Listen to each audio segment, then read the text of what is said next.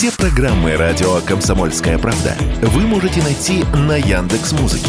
Ищите раздел вашей любимой передачи и подписывайтесь, чтобы не пропустить новый выпуск. Радио КП на Яндекс Музыке. Это удобно, просто и всегда интересно. Что будет?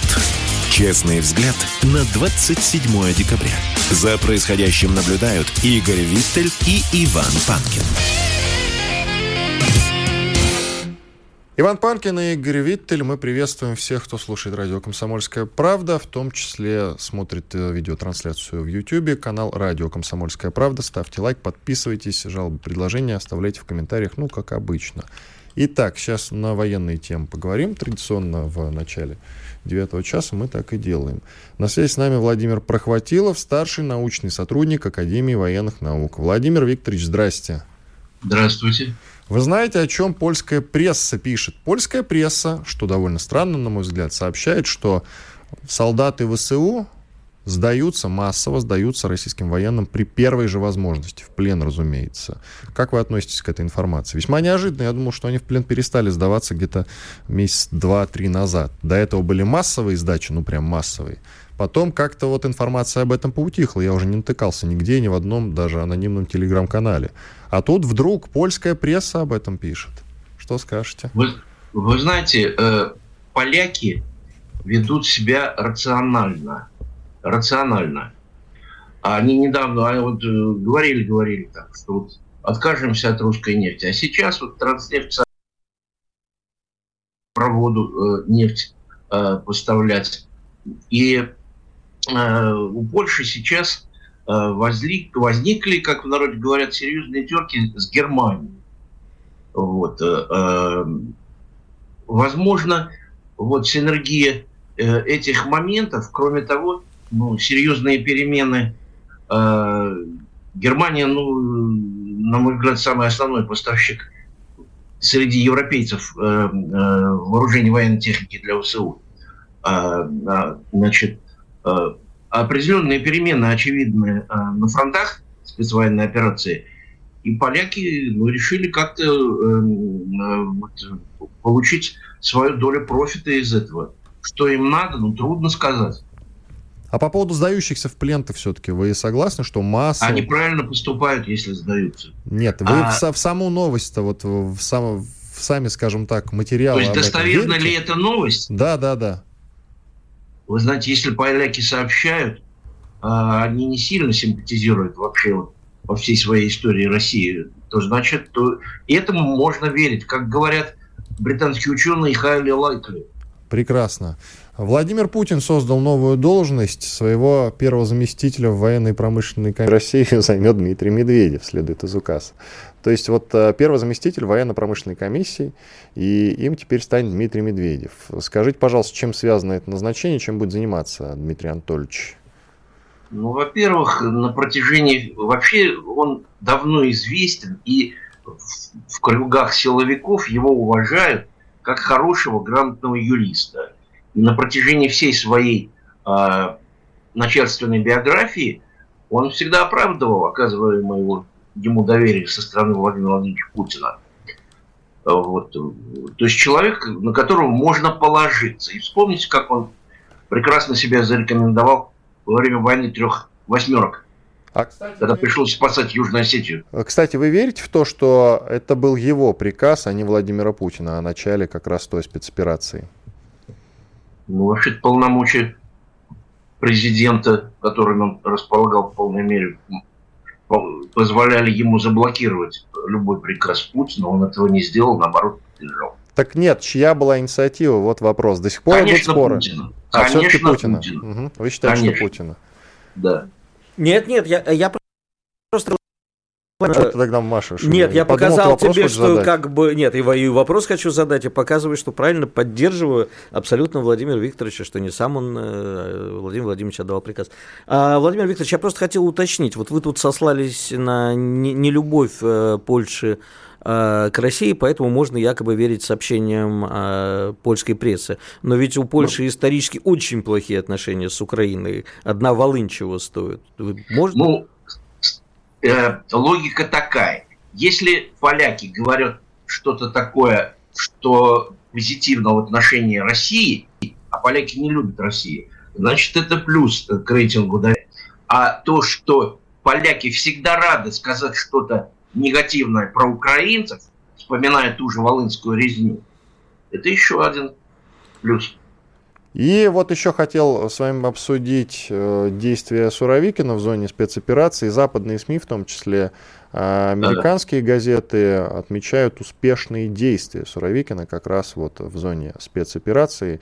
Вы что можете сказать? И главное, какие из успешных действий Суровикина вы можете выделить сейчас? Э, позвольте, все-таки был задан вопрос первый про то, что Медведев стал э, зампредом комиссии военной. Да-да-да, вы же ответили вроде на него. Я то, что он выполняет порученное, да, просто я хотел бы напомнить э, замечательный опыт 1916 года, когда Николай II дал э, генералу Алексею Поливанову, военному министру, практически диктаторские полномочия и одновременно назначил, создал комиссию по борьбе со шпионажем и вредительством, я не провожу аналогов с нынешней комиссией, а назначил главой ее начальник разведки, контрразведки Северного фронта а, генерал Николай Батюшин. И вот вдвоем эти два замечательных человека в короткий срок навели порядок а, в оборонной промышленности России, провели секвестр, в частности, Путилского завода, который занимался откровенным саботажем,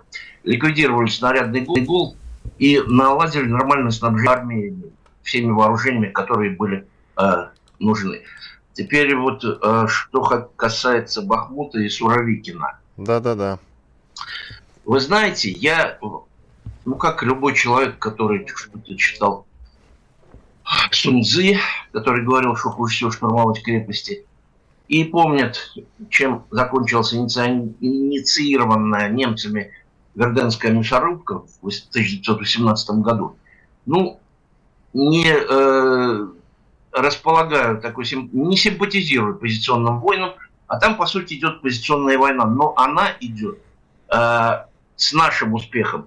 Пусть не всегда заметный, пусть вот шаг за шагом продвигаются, но э, вооруженные силы Украины наконец остановлены. И вы заметили, что они перебрасывают в район Бахмута подкрепление с других фронтов. О чем это говорит? Э, что по крайней мере, сейчас на других направлениях они атаковать не смогут. И это достигнуто, на мой взгляд, ну, благодаря такой вот синергии э, главнокомандующего Суровикина, который хорошо в свое время показал себя в Сирии. Вот как жесткий, но инициативный командир. Вот. И э, группа Вагнера, вот, э, в рамках которой удалось наладить э, хорошее взаимодействие всех родов войск и э, показать эффективность э, так называемых разведывательно-ударных комплексов. Ну, это э, концепт таких комплексов, ну, в просторечии рук, разведывательно-ударный комплекс, был предложен еще знаменитым маршалом Агарковым, министром обороны Советского Союза. И э, он э, сводится к тому, что э, пехота э, значит, эффективно и быстро взаимодействует с разведкой, в частности с воздушной разведкой. Воздушная разведка обнаруживает противника, э, сообщает пехоте или наоборот. И э, быстро, ну не мгновенно, но оперативно наносится удар даже по подвижной цели, которая уничтожается. Вот в этом я вижу одну из причин успеха. Спасибо. На, Спасибо большое. Владимир Прохватилов, старший научный, научный сотрудник Академии военных наук, был с нами на связи.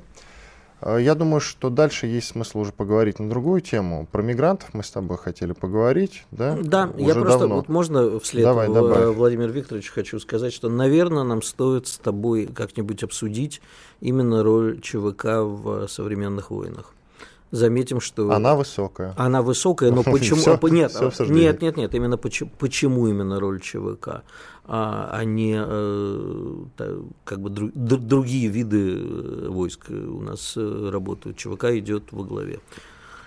Ну что, можно это обсудить, допустим, с Наданой Фридрихсон как-нибудь? Ох, я боюсь, что Надана Александровна не все может об этом рассказать а по ряду может причин. А да не знаю, все? давай с тобой на досуге. Пригожин, в неформальной обстановке. Пригожин, Нет, может, я хочу стороннего консультанта, никак не Стороннего. А, а и почему? Не, а потому что так объективнее получится. А, так объективнее ты да. считаешь. Ну, на самом деле, не ЧВК Вагнера действительно единым, что называется. Да, безусловно, нет, но все-таки ЧВК, большая роль. ЧВК у нас, как минимум, вот еще есть несколько известных. Ну, в принципе, да, как идею принимаю, поговорим обязательно. Давай, знаешь, про что? Про мигрантов, которых мы с тобой давно хотим обсудить. Вот глава МВД Колокольцев призвал ведомство объединиться для борьбы с преступностью среди мигрантов. У нас минута минуты остается до конца этой части. В принципе, сейчас мы заявим тему, а в следующей части можно Но об вот этом по, подробно по, поговорить. Пока мы ее заявили, нам бы тут в чатике написали в YouTube нам, что типа, чего это вы тут наезжаете на армян, 3 миллиона простых Как жителей. это мы наезжаем? Ну, видимо, Я наезжал в моих, на армян? в моих, нет, ты нет, в моих, в моих словах. А, видимо, ты наезжаешь, да. ты любишь наезжать. Что 3 правда. Э, миллиона простых рабочих трудяг, потому что нет работы в Армении, трудятся у нас. Вот как бы э, посмотрите, да, на тех, кто занимается дорожными работами, вы, безусловно, увидите э, очень много армян. Но вот это действительно простые трудяги. А те, кто над, над ними, это обычная дорожная мафия. Поэтому, извини, это опять-таки, как я всегда говорю, эксплуатация простых трудяг. Это люди, которые... И это крайне агрессивная, кстати, история, потому что я один раз в своей жизни попытался с ними разобраться. Это для меня чуть не закончилось трагично. Уходим на перерыв. Иван Панкин, Игорь Виттель. Спорткп.ру О спорте, как о жизни. Что будет? Честный взгляд на 27 декабря. За происходящим наблюдают Игорь Виттель и Иван Панкин. Иван Панкин и Игорь Виттель. Мы продолжаем. Хотели мы поговорить про мигрантов. Эта тема назревала давно. Вот все мы ее ходили, обсуждали, обсуждали. И я думаю, что пришел момент. К тому же э, есть и инфоповод. Глава МВД Колокольцев призвал ведомство объединиться для борьбы с преступностью среди мигрантов. А, значит, там, насколько я понимаю, есть цитата, что отмечаем рост э, с их стороны криминальных проявлений 80% среди всех условно наказуемых деяний. Это незаконный оборот наркотиков, кстати говоря. Ну, не только наркотики, наверное, и нападения присутствуют, не так ли? Но, ну, время э... неспокойное, работы все меньше, мигрантов все больше. Но нам продолжают говорить, что мигрантов нам нужно еще больше. И вот это меня смущает. Более того, когда говорят про мигрантов в контексте по устранению демографических неприятностей, которые тоже есть в нашей стране, меня это пугает в квадрате. Тебя я или Колокольцева? Я сейчас просто Колокольцева еще... не пугает. Он а, призвал да, ведомство просто... объединиться для борьбы с преступностью среди мигрантов. Спасибо, что не призвал для борьбы с мигрантами, в принципе. Э, я что хочу сказать, вот э, чтобы обозначить, да, и ты, наверное, тоже скажешь свое мнение по поводу мигрантов. Я к мигрантам отношусь ровно нормально. Мы говорим сейчас о мигрантах, конечно же, из Азии. Их тоже можно назвать иностранцами, кстати говоря. Я к ним отношусь ровно. Но когда мы целенаправленно меняем свою политику под то, чтобы как можно больше, больше мигрантов приезжало и работало здесь, потому что это все обуславливается тем, что у нас якобы не хватает рабочих рук, и этим рабочим рукам нужно больше платить, я имею в виду русским рабочим рукам нужно больше платить, а тем надо меньше платить. Я вообще с этим категорически не согласен. Вообще, а, вот говорят, допустим, про курьеров да, что это невысокооплачиваемая работа, и русские ее делать не будут. Но что мы видим? Мы видим, что и среди доставщиков полно вполне себе русских людей работают. Ну, я это вижу редко, э, в основном... Потому есть, что ты не заказываешь ничего. Нет, за, заказываю и э, вижу... Дело не в том, кого я вижу. Слушай, давай так. А главный вопрос ты его уже поставил. А нужны ли нам мигранты и действительно... Нет, в таких них... количествах. Нужны и нужны, но Нет, в таких я количествах. Не считаю, я не считаю. Значит, во-первых, э, решать э, проблему демографии за счет мигрантов э, – это размывание не только религиозной, но и э, прочей э, и ментальной это э, потеря России как страны многонациональной, конечно же, но у нас есть э, свои я сейчас, наверное, скажу такую хулу. Если они, мы же, у нас Россия населена огромным количеством разных национальностей, правда? И да. они э, как-то все интегрировались в Россию.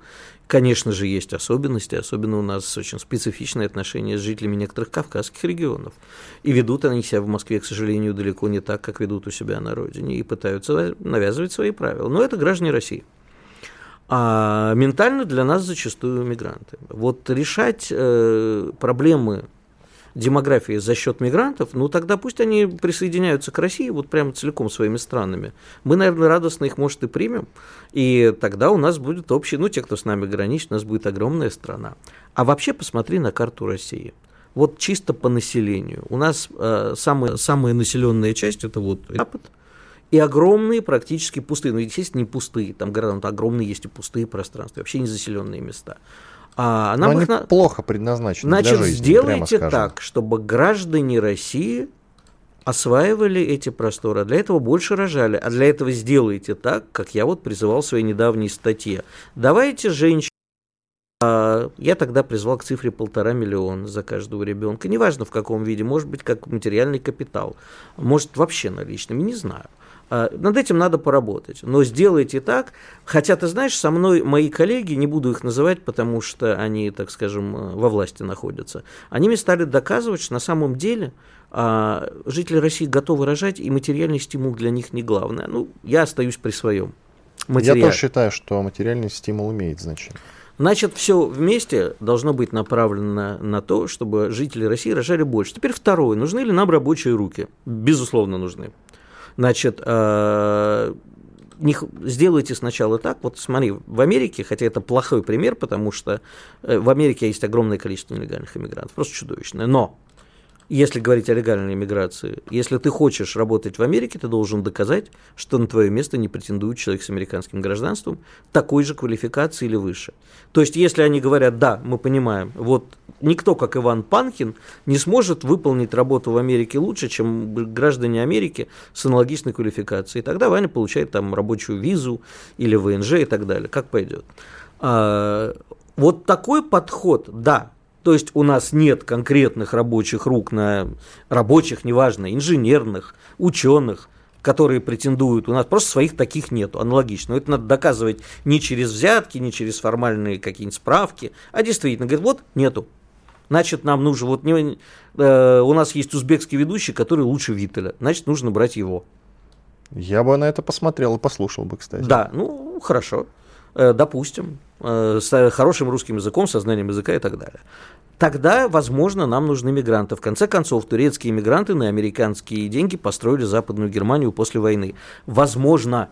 А немцы построили Но Волгоград. я считаю, что в первую очередь должны быть задействованы наши кадры. Нам нужно размножать и давать, размножаться и, да, и давать своим э, гражданам возможность первоочередную претензии – на, э, не претензии, как это называется? Это, э, Я не знаю. Ну, претен, при, да, быть претендентом на это, mm-hmm. претендовать на эту работу, не претензия, конечно, претендовать на эту работу.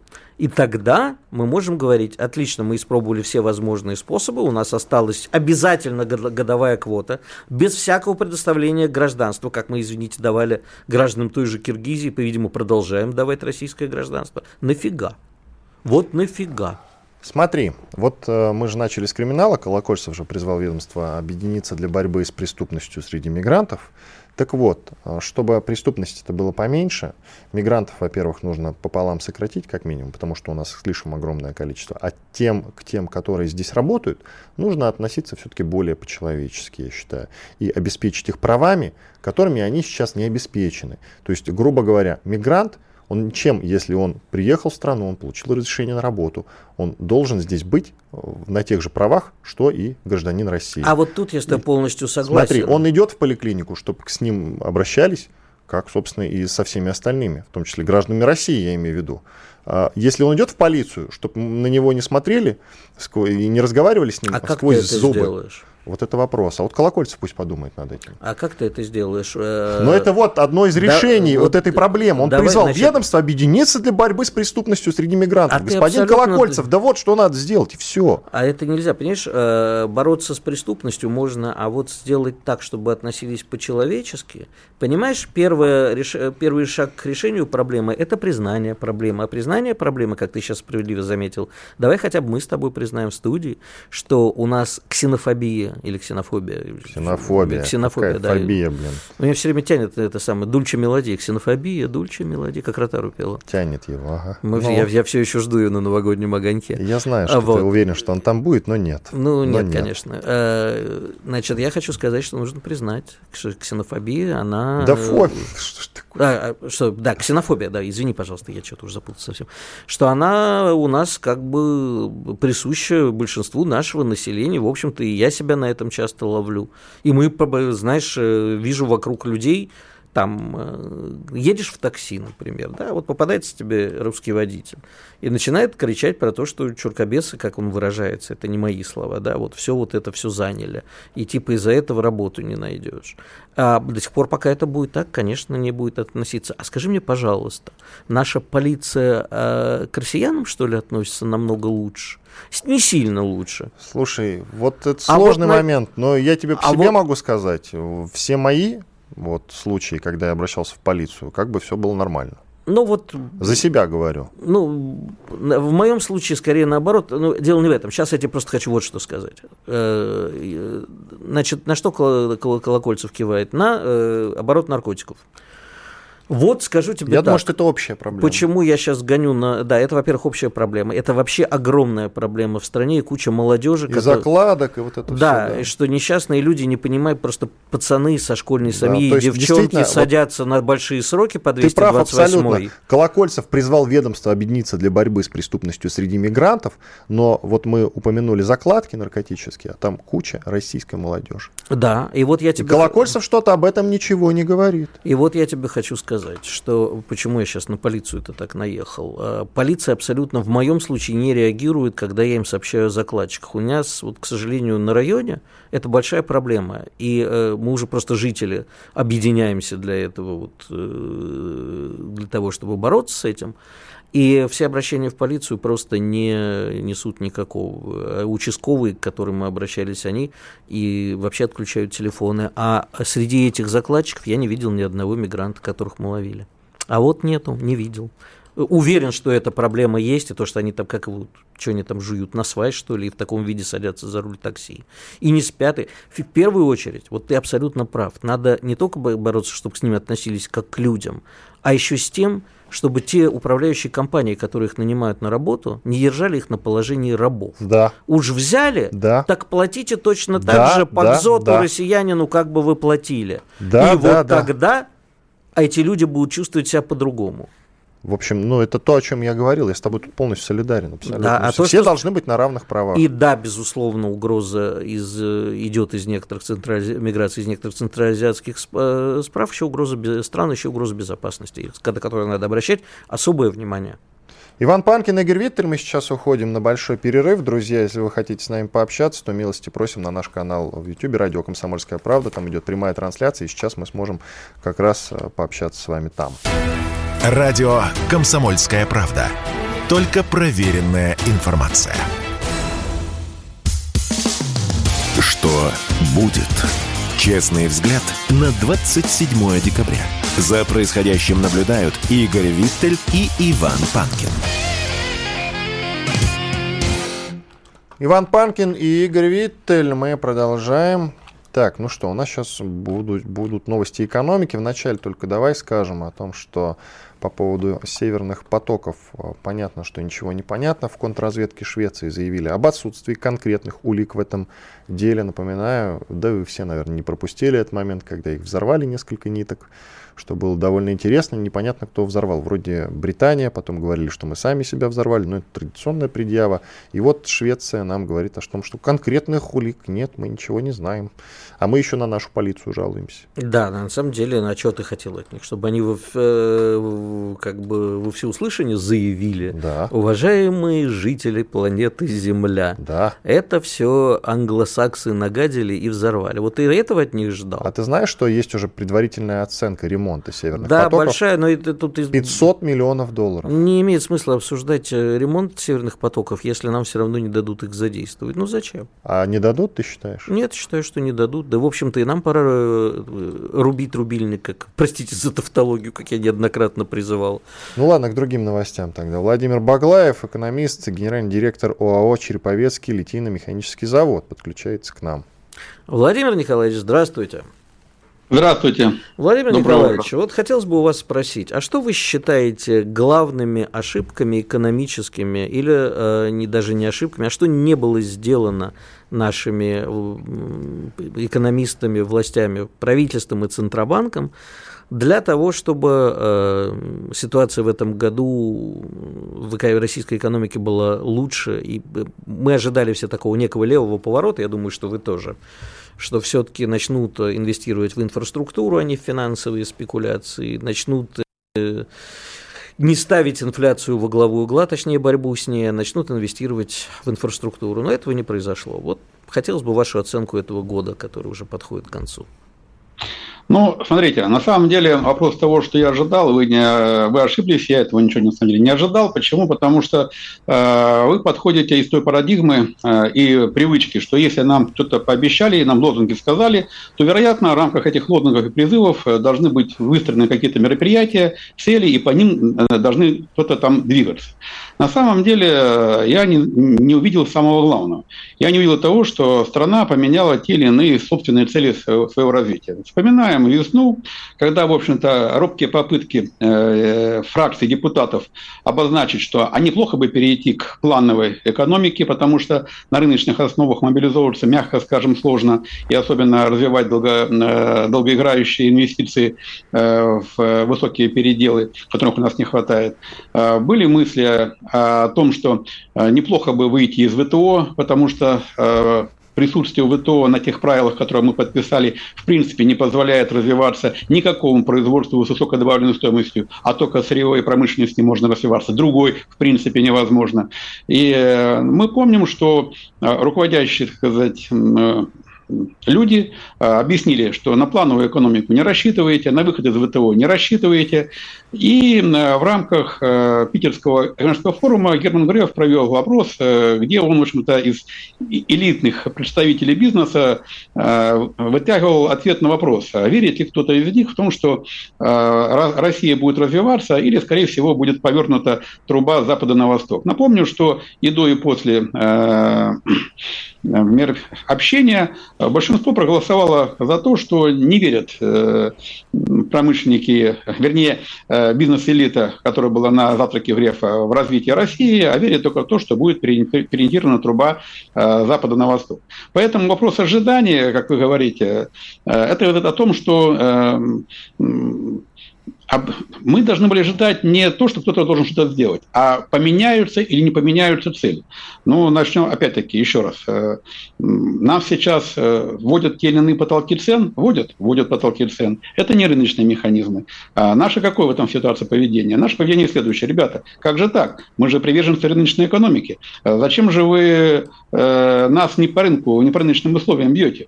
Санкции не по рыночным условиям. Здесь нас вообще молотят не по рыночным условиям. А мы настолько привержены рыночным условиям, э, что ни своих контрасанкций не вводим, ничего.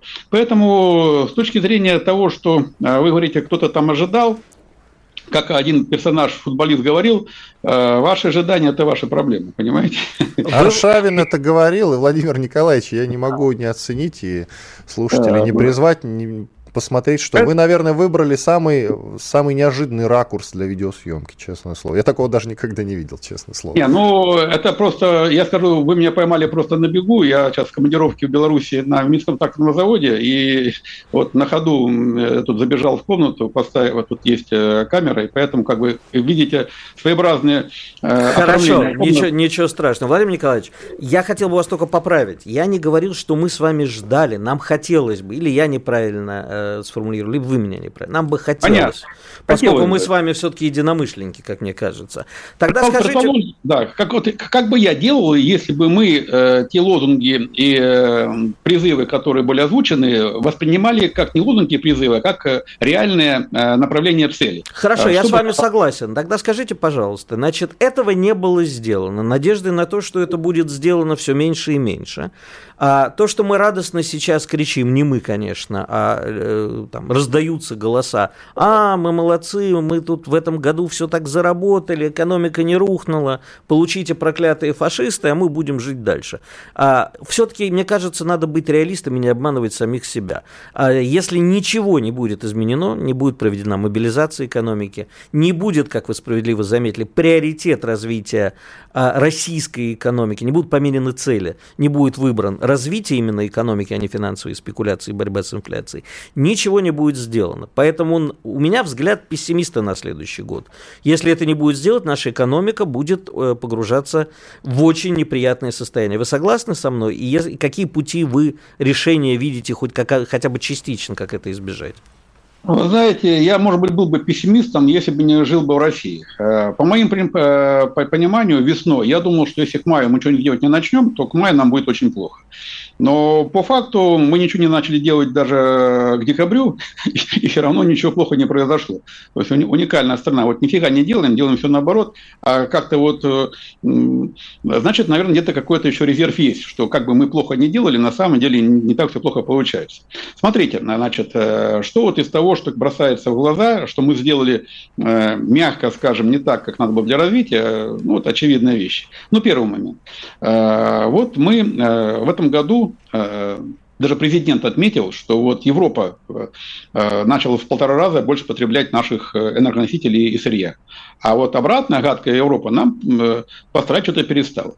То есть, и это, конечно же, не может повторять, вечно продолжаться. О чем сказал президент? Что нас грабят, что вывоз капитала достиг рекордного, так сказать, уровня, что, кстати говоря, действительно, и профицит счета торговых операций и торгового баланса в этом году приближается и там, и там к сумме, ну, можно по-разному спорить, 250 миллиардов долларов или 300 миллиардов долларов. Это просто рекорд э, темпов э, Э, которыми наша страна э, своими ресурсами субсидирует страны вероятного противника. Понятно, да? С точки зрения того, что, вероятно, надо бы как-то было делать по-другому, ну, наверное, да, надо бы. Но мы же этого дела не делали.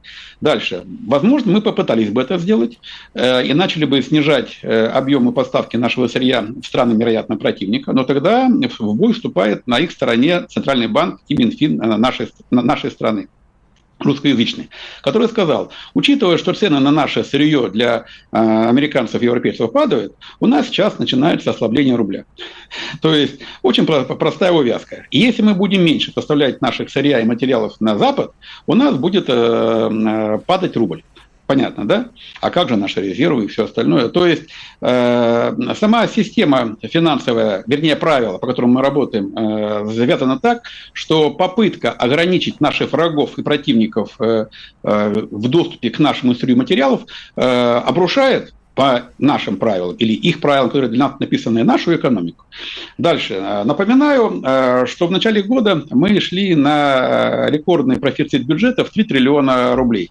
Что было сделано нашими финансовыми властями для того, чтобы профицит был уничтожен и не пошел на развитие экономики? Э, были проведены мероприятия по невероятному укреплению рубля, опять-таки благодаря тому, что мы накачали сырьем и материалами страны вероятного противника на их условиях. Поэтому наш рубль укрепился примерно на 60%, э, что практически полностью открыло наш рынок э, товарам Юго-Восточной Азии и не дало возможности нашей промышленности сколько-нибудь поднять голову вообще над поверхностью. А заодно и уничтожило э, источники финансирования долгосрочных проектов. То есть, э, с точки зрения того, что мы с вами говорим, э, мобилизация и курсы, и борьба со спекулянтами, на самом деле ничего нового э, придумывать не надо, как с этим бороться. Владимир То Николаевич, есть... у нас уже подходит время к концу. Я пользуюсь тем, что вы в Беларуси. Скажите, пожалуйста, что нам нужно взять у белорусской экономики как пример, буквально двумя словами? А, я считаю, что главное, на, на чем, в общем-то, держится экономика Беларуси, они оценивают эффективность промышленных предприятий не по второй строчке баланса прибыль э, предприятия, а по добавленной стоимости, которую производит это предприятие. Если предприятие производит добавленную стоимость 50%, а у нее э, убытки 3%, это полезное и э, выгодное для государства предприятие. То есть, с точки зрения бизнеса, это проблема бизнесмена. Не хочет, пускай не управляет, будет управлять государство. Спасибо. Владимир Баглаев, экономист, гендиректор ОАО «Череповецкий литейно-механический завод». Настоящий русский человек. Шикарное интервью. Иван Панкин, Игорь Виттель. Уходим на перерыв. Через две минуты продолжим. Оставайтесь с нами. Рубрика «Бантики» впереди. Радио «Комсомольская правда». Только проверенная информация. Что будет? Честный взгляд на 27 декабря. За происходящим наблюдают Игорь Виттель и Иван Панкин. Иван Панкин, Игорь Виттель, финальная часть нашего сегодняшнего разговора, рубрика «Мантики». И, ну, так как вот у нас эксперт из прошлой части э, Владимир Баглаев, он как раз в Беларусь сейчас проездом и вещал оттуда. И вот новость, которая очень подходит э, к к текущему разговору. Первый белорусский ноутбук, который мы обсуждали, кстати, накануне, да, его появление на полках. Как Теперь раз. мы знаем, что значит отечественный, потому что писали отечественный, как будто это наш. Белорусский. О старте продаж, да, он еще называется H-Book Mac 4. Так вот, о старте продаж как раз вот заявили накануне, мы это дело обсуждали, и сейчас приходит новость о том, что первый белорусский ноутбук сняли с продаж через три дня после релиза. Ну, Смеяться я, или плакать? Я надеюсь, что ответственных за эту показуху через три дня снимут с дерева. Три дня пускай повисят в назидание потомкам. Я думаю, что если Александр Григорьевич поступит так, я против того, чтобы... Я не знаю, что там произошло на самом деле. А, а прич... Смотри, смотри. О причинах случившегося пока не сообщается, а я знаю причины. Ну? Коле дали потестить. Да нет. Коля я, остался недоволен. Я думаю, что просто... Э, Коля это сын. Китайские, тайваньские э, поставщики э, деталей к этому всему, да, компонентов, они, видимо, в какой-то момент что-нибудь там остановили. А я вот против такой показухи, и вот то, что постоянно нашему президенту показывают, говорят, а вот это вот российское, а выясняется, что это китайское с прикрученным шильдиком, я бы вот за такое вводил... Нет, конечно, если я сейчас скажу про смертную казнь, мне все напомнят, что я же ярый противник смертной казни. Да, ярый противник. Ну вот порка на площадях хорошо. Хуже, если Коле не просто это дали потестить, хуже, если он проходил, увидел и из патриотических соображений выложил свои кровные деньги за это. Потом пришел домой, распаковал, начал, значит... И пожаловался папе. Да, и пожаловался. Пап, на самом позвонил, деле... Жигал... Позвонил ему в Санкт-Петербург, где папа на неофициальном саммите, да, и в общем... А папа, а нет, вообще на самом деле Коля в России, он не мог этого сделать, он с папой вместе прилетел, показывали. С папой? Конечно, да. И часто он с папой, кстати. Все время. Хм. Все время. Он даже когда, между прочим... Кажется, мы знаем фамилию преемника белорусского президента. Хорошо, если только белорусского.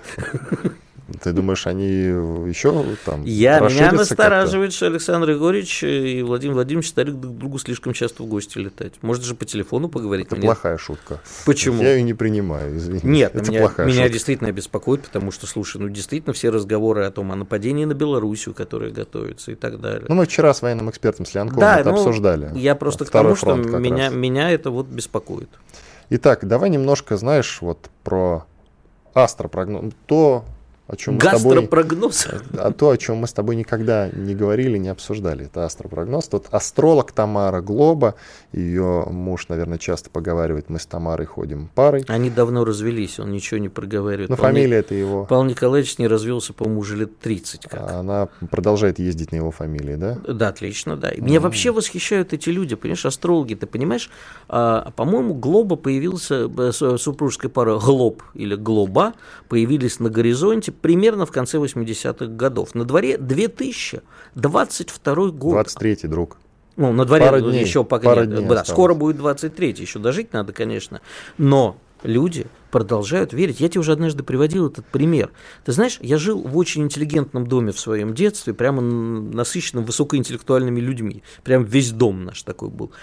А эти люди, когда-то э, академик Микулин великий, значит, издал книгу о том, что полезно заземляться на ночь. И вот эти все кандидаты и доктора наук на ночь заземлялись ногу босую к проволоке, проволокой приматывали к батарее. Понимаешь, сейчас 2023 год почти – и люди продолжают вот на полном серьезе обсуждать астрологические прогнозы. Опять в газетах появляется бабка Ванга со, со своими прогнозами. Это вообще, ну, царство ей небесное, но на ее уже мертвых, как бы, ее мертвую используют уже э, некрофилия какая-то, лет 50.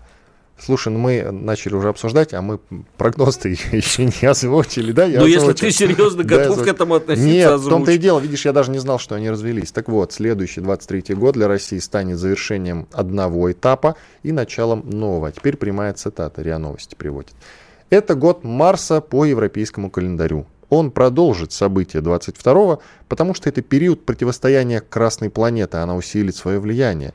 Но то, что в новом году раскрутится, станет завершением определенного этапа и для России, и для мира в целом. В то же время это и начало нового, схлестнуться как будто две волны. Конец стата от Глоба. У меня к тебе предложение. Нужен, по-моему, нужен астролог, который пояснит слова астролога. Э, не в этом дело. Давай отказываемся от бантиков и в каждом последнем, значит, наш, ломте нашей программы будем с тобой давать прогнозы с умным видом. Вот примерно такие же туманные. Потом будем говорить, а смотрите, наши прогнозы взялось. Значит, будут здесь на Новодмитровской выстраивается очередь аж до станции метро Дмитровской, чтобы мы с тобой погадали по руке, раскинули карты Таро или еще занялись какой-нибудь прочей этим самым. Секунду секундочку. Наша программа называется «Что будет?». Давай тогда... Э, а и что будет, касательно... что сердцем успокоится, дорогой, позолоти ручку, все расскажу. Касательно этого астропрогноза, давай, если ты понимаешь, о чем Нет, он. я не понимаю. Схлестнуться, как будто две волны. И То знаешь, есть ядерная как, война. Знаешь, знаешь, как в анекдоте про поле чудес. Угадал все буквы, не угадал слово. Вот я услышал все буквы, все слова, ничего не понял. Как будто иностранным, да? Это знаешь, все меня... равно, что с сербами разговаривать. Кириллица, язык очень похож, знаешь, они тебя понимают, а ты их нет. Меня вот э, по жизни окружали девушки-специалистки по Таро. И я настолько привык отключать, знаешь, как утку, у нее такие вкладыши есть в ушах, чтобы вода не заливалась. Вот я так отключался всегда, чтобы не слышать, что они рассказывают, потому что я на это всегда... Серьезные люди, между прочим, с докторскими степенями.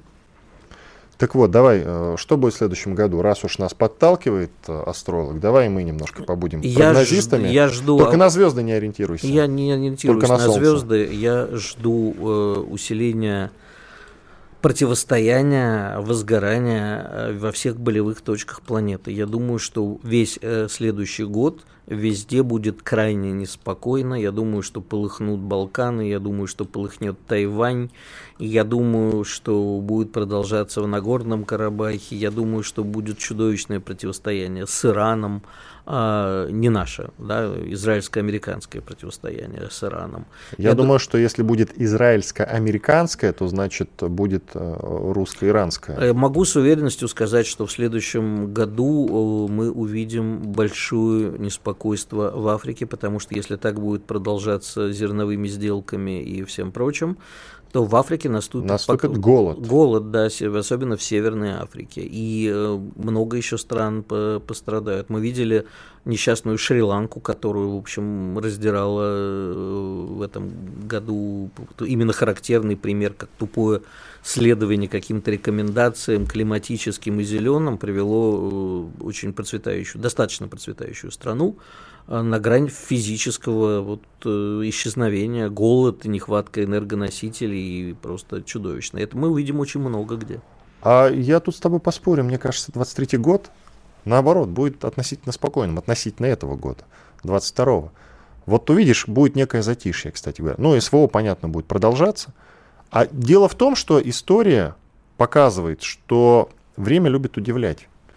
Вот оно это постоянно делает. Когда кажется, что все будет плохо – может быть, да. Все будет бог, наоборот, кстати. Но я, ты знаешь, знаешь, что и наш президент очень любит удивлять, поэтому я уверен, что мы в начале года, вот к февралю, увидим очень неожиданные его решения, как увидели в прошлом году. Ну вот мы же не ожидали, вот допустим, да? Не вот ожидали. Берем 21 поэтому год. все на все... Знаешь, я потом... А 20 год, я, я Значит, хорошо помню, как встречал 20 год. Я думал, наша жизнь знаешь, я, к лучшему, я тебе сейчас говоря. расскажу чудесную байку про прогнозы. Был такой известный советский поэт Евгений Винокуров. И вот Евгений Винокуров как-то отправился в Индию и нашел там какого-то гуру, к которому со всего мира ездили. Вот он, значит, тайком от всех своих сопровождающих пробрался к нему и попросил предсказать его судьбу. И гуру ему сказал, что он проживет долгую счастливую жизнь, и тот довольно идет к выходу, его догоняет помощник гуру, говорит, он только просит передать, что за автомобильные авиационные катастрофы он не несет никакой ответственности. Понимаешь, вот все, что происходит, одно скорее относится к разряду, э, все будет хорошо, если не произойдет таких-то катастроф. И а катастрофы произойдут. Еще вот как раз в копилочку моя версия о том, что все будет значительно тише и спокойней. Ведь ночь темнее перед рассветом, как известно. Это всегда, знаешь, очень утешает. Это как когда тебе женщина говорит, что размер значения не имеет. Вроде мудрая фраза. Утешает, утешает. Вот всегда люди, когда говорят, что самая темная ночь перед рассветом, хочется в это верить. Это правда так. Но, знаешь, я это всегда воспринимаю как утешение. Нам пишут, ретроградный Меркурий восьмого дома принесет необратимые последствия. О... То есть необратимые последствия еще не, не наступили, вы считаете, да? Какие тогда будут я, все, я хочу посмотреть в глаза этому ретроградному Меркурию. Ты знаешь, у меня полно знакомых про даже говорят, не, да? не, не которые как бы занимаются вот этой фигней, а которые просто нормальные, обычные люди. Им говоришь, слушай, что ты сегодня давление... Да слушай, это ты, ты, ты просто не знаешь, это ретроградный Меркурий. Вот чего не спросишь, я понимаю, что какой-то неизвестный мне ретроградный он. Меркурий а вот сегодня поругался с Панкиным, это ретроградный Меркурий. А сегодня, э, не знаю, с утра чуть не помер, это ретроградный Меркурий. Случилось что-то где? Везде один ретроградный Меркурий. Мы меряем по нему свою жизнь. И еще коротко, вот у нас минутка осталась до конца этой части и сегодняшнего выпуска. Заместитель мэра города Изюм Харьковской области, э, пишут Украина, на самом деле это ложь, Владимир Мацокин сообщил, что согласно постановлению военной администрации в рамках кампании по дерусификации страны в городе переименован 19 улиц. Ну, там появилась улица Романа Шухевича, это ладно. Знаешь, э, чьи улицы там еще появились? В рамках дерусификации. Голды Мейер, Стива Джобса и Валерия Лобановского в том числе, великого футбольного тренера. Это дерусификация? Стив ну, Джобс, Голда Мейер, ну, Валерий Голда, Лобановский. Голда Мейер родилась на территории Российской империи, так что, в общем, можно считать это дерусификацией. Валерий Лобановский, я бы в Москве сделал улицу Валерия Лобановского, великий И памятник тренер. можно поставить, конечно, да, безусловно. Конечно ну, то есть люди сходят с ума. Иван Панкин и Игорь Виттель были здесь, остались довольны. Встретимся завтра. До свидания. Спорткп.ру О спорте, как о жизни.